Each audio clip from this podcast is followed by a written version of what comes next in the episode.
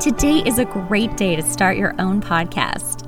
Whether you're looking for a new marketing channel, have a message you want to share with the world, or just think it would be fun to have your own talk show, podcasting is an easy, inexpensive, and fun way to expand your reach online. Following the link in the show notes lets Buzzsprout know we sent you, gets you a $20 Amazon gift card if you sign up for a paid plan, and helps support our show. I am so glad that I found Buzzsprout and was lucky enough to start with them. They've been so instrumental in helping me grow That Girl the podcast. I love that I can look at my stats anytime, anywhere, and know exactly how I'm doing. Podcasting isn't hard when you have the right partners, and the team at Buzzsprout is passionate about helping you succeed. Join over 100,000 podcasters already using Buzzsprout to get their message out to the world.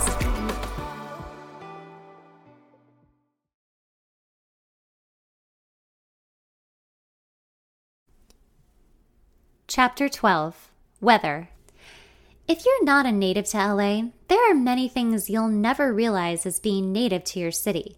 Primarily the different towns in LA and how the air literally smells different in each one depending on the year. Or in some smoggier and more industrial places, how they always smell of exhaust, urine, and broken promises. There is a certain air, though, that exists marking the city as its own, and if you've grown up here and moved from one town to another, you might know what I'm talking about.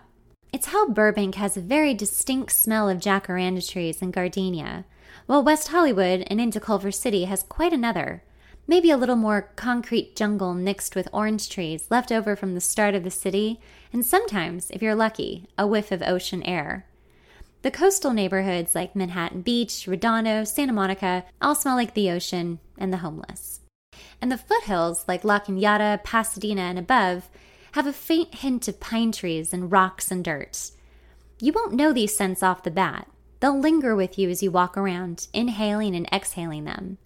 When I finally moved back to the west side after living in the valley for some time, that all too familiar cool air and city smell instantly reminded me of my childhood here. The old West Side Pavilion, private school, my grandparents' house in Brentwood. I could feel myself relax on this side, even with its hustle and bustle which I'll admit I could do without these days. The smells of the city are what no dreamy eyed transplant could ever understand or ever begin to pick up until they've spent some real time here. Like 20 years. And don't even get me started on my love of the seasons here, or lack thereof. We really only have two seasons summer and colder summer. The weather is annoying and fickle and confusing. I've never known how to dress myself so that I can be warm on an overcast 48 degree morning that then turns into an 85 degree afternoon around 1 p.m. What do you do with that? At least in other states, when it's cold, it stays consistent. And consistency, in my opinion, is the character of any person or weather pattern. If you stay consistent in your behavior, I know I can trust you. If you're one person one day and a different person another day, then you're just some horrible tourist trying to take my parking spot on my street that you don't live on. I'm so over people coming in and invading my hometown. Sorry to disappoint you, but there are actual people who live here and will never leave because this is their hometown. I love the winter holidays. The winter holidays are the best two weeks of my life. Everyone leaves. Yes, they leave. The streets are bare and there's hardly any traffic, and you can actually do errands on the weekends because it isn't a swarm of people on every freeway. All of the natives come out from the woodwork. That's when natives go to Disneyland, if you have a family or you're just sort of into that kind of thing. Or you can go to the Grove and shop and see a movie without overhearing some horrible person talk about their audition or their script or how they're really important or whatever bullshit they've made up in their mind. You can go to the beach. It's a beautiful time this year. The water is always going to be dark, freezing, and scary because now we have sharks on a regular basis. But you can lay out and let your mind wander for hours undisturbed because the beach will literally become your oyster. You can also stay in town and simply go to all of the awesome restaurants you've been meaning to check out because you can finally get a reservation. I'm telling you, it's the happiest season of all. Lately, I've been spending some much deserved time on my patio playing guitar. I figure with everything that's been happening, I'm going to need to sharpen my skills. I've just been sitting out here writing and playing and singing up a storm. And an added bonus with my neighbors being hard of hearing because they're 80 ish is that I can work on a song for hours and they won't mind. The art of working out a song isn't usually what happened between Ezra and I. It's usually long and tedious and more like homework when it's not going well. Writing alone can be particularly hard because there's no one to bounce ideas off of and help you with a new chord change when you desperately need a new set of ears. I sit picking out a new part to a song I've started earlier today, staring at the bougainvillea crawling up and over the walls.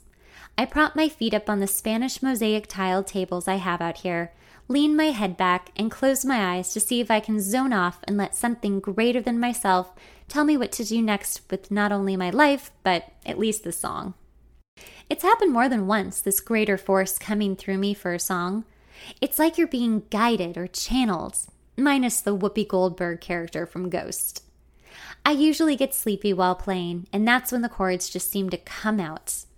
I'll start singing some scratch lyrics to hold the place of what lyrics might be there later, and then the words just come out perfectly.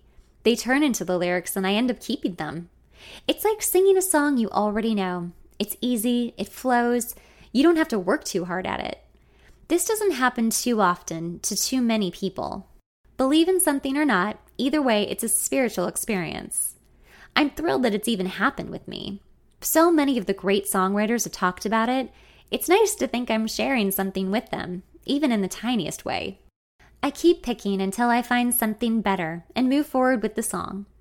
I can't tell if I really like it yet or if it's worth trying to work on. It's then in my frustration that I really start thinking about what's actually going on with Ezra and I. Truth be told, I haven't seen him in almost two months now. I can't believe how fast time flies, but it's true. And while it's nice to have this phone relationship, it really doesn't make up for the real life relationship that I've been wanting to have with him.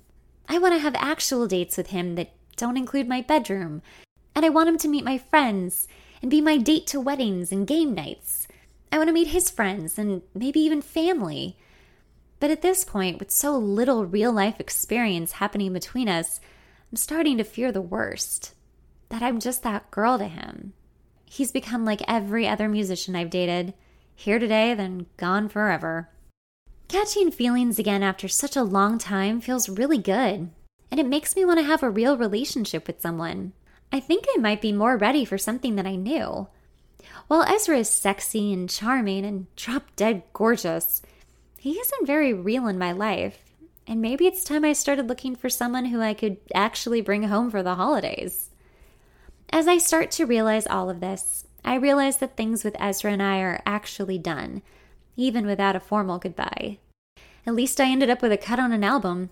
I'm sad, but I know it's time to let go. I pick up my phone and text Ryan to see if he wants to hang tonight. He's calmed down some lately. He had to. He just kept pushing me away, and I think he sensed that. Besides, Ezra's got it all handled, and talking with him the other day really put me at ease about the song. He gets back to me about 15 minutes later and asks me if I want to hang at his place in an hour. I strum my guitar without hitting any chords. The strings ring out in an uneven, unmelodic sound as if to say, I'm done here. I text him saying I'll meet him soon. Hey guys, did you know that for $5 a month, you can help support That Girl the podcast on our new Patreon page?